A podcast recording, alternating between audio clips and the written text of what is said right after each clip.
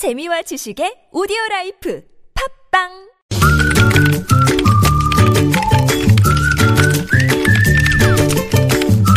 네, 무적의 댓글을 전해주시는 이숙현 시사 칼럼니스트 모셨습니다. 어서 오세요. 네, 안녕하세요. 자, 첫 소식은요. 네, 국세청은 고액 체납자들로부터 올해 상반기에 8,615억 원의 체납 세금을 확보했다고 밝혔습니다. 거뒀다 이거죠? 네, 거뒀죠. 네. 그래서 상반기만 이런 거니까요. 음. 근데 지난 1년 전 같은 기간에 비해서 21%나 증가한 거니까 네. 어쨌든 성과가 있었던 거죠. 네.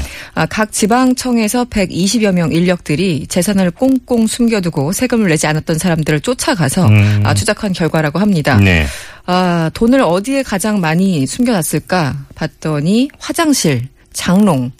그래요? 화장실? 예. 그러니까요. 장롱은 너무 좀 그렇고 가- 화장실. 장롱은 그냥 가져가세요 하는 거 아니에요? 그러니까요. 예. 장롱 먼저 할 것 같은데 음. 일단 여기에 가장 많이 돈다발을 숨겨 놓았다고 하고요. 네.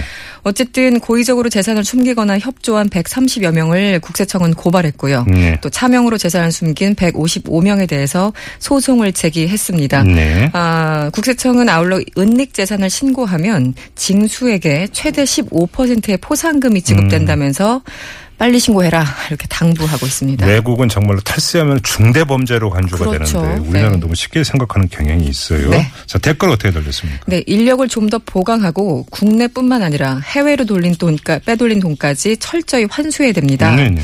음, 외국처럼 그렇게 강력하게 처벌해야 된다. 이런 네. 의견도 상당히 많았고요.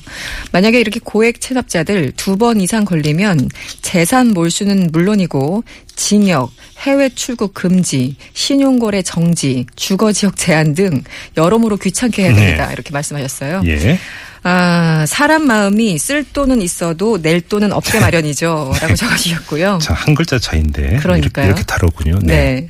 돈이 많긴 한데 세금으로 줄 돈은 없다는 뜻이죠. 라고 적어주셨고. 네. 어떤 분은 이렇게 적어주셨어요. 이 사람들의 심리는 혹시 걸리더라도 일단 한번 해보자라는 음. 식입니다. 이 감옥에 잠시 갔다 와도 출소하면 빼돌린 돈으로 평생 행복하게 살 수 있다는 그런 심리. 음. 한마디로 처벌이 너무 약합니다. 네. 역시 이 법망에는 작은 물고기만 잡히고 큰 물고기는 다 빠져나가는 것 같습니다. 어, 어떤 분은 또 저런 사람들 감방 보내도 하루에 400만 원, 500만 원씩 탕감해주는 이른바 황제 노역하고 나오는 거 아닌가요? 아, 꼬집어 주셨고요. 예. 국고는 이렇게 채우는 겁니다. 쓸데없는 담배값 인상과 전기료 누진제가 아니고요. 이렇게 또 역시 비판해 어, 주셨습니다. 예. 뉴스 보니까 어떤 사람 장롱에서 1억이 나왔다면서요? 아, 그러니까요. 예. 가지가지 하죠. 네. 네. 자, 다음 소식은요.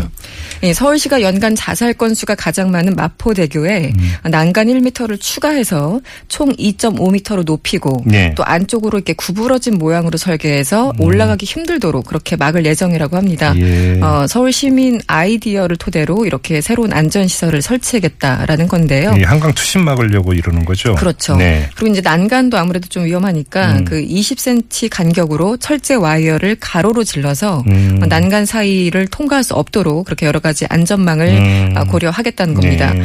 어, 서울시에 따르면 지난 2014년 기준 25개 한강 다리에서 투신 시도로 119에 구조된 인원은 총 396명. 네. 어, 이 가운데 투신자 구조 인원이 가장 많았던 다리가 바로 마포대교인데요. 음. 어, 한 45%나 차지한다고 어휴, 하죠. 그러니까 그렇군요. 아무래도 뭐 악명 높은 그렇게 돼 버렸어요. 예. 댓글 어떻게 달렸어요? 음, 일단 긍정해 주신 분들도 꽤 많았습니다. 이 다리 난간 높이는 건 괜찮은 것 같습니다. 음. 네. 아무것도 안 하는 것보다는 낫다고 생각합니다. 아, 그럼요. 예. 네네. 또 누군가는 이 탁상 행정이라고 욕을 하겠지만 이거라도 해야죠. 뭐 이렇게 긍정해 주신 분. 할 수 있는 건 다 해야 되는 거 그렇죠. 아닙니까? 예. 그런데 이제 댓글에 어떤 쏠림 현상 음, 때문에 음. 아, 바- 비판하는 글도 상당히 많았는데요. 난간 올려서 자살하기 어려워졌다고 자살까지 결심한 사람이 안 뛰어내릴 것 같습니까? 음, 이런 분. 어, 역시 자살하던 사람이 아 여기 난간이 높네요. 다시 열심히 살아야지 할까요? 어, 이건 탁상 행정입니다. 이렇게 어, 적어주셨고요. 네. 이 마포대교 지나가시면 아시겠지만 거기 문구들 많이 써 있잖아요. 음. 네, 저도 많이 봤는데 이 다리 난간에 잘 지내지 뭐 이런 문구들이 잔뜩 쓰여 있는데 음. 이런 것들이 오히려 자살 충동을 부추긴다 이렇게 음. 주장하신 분 계셨어요. 네.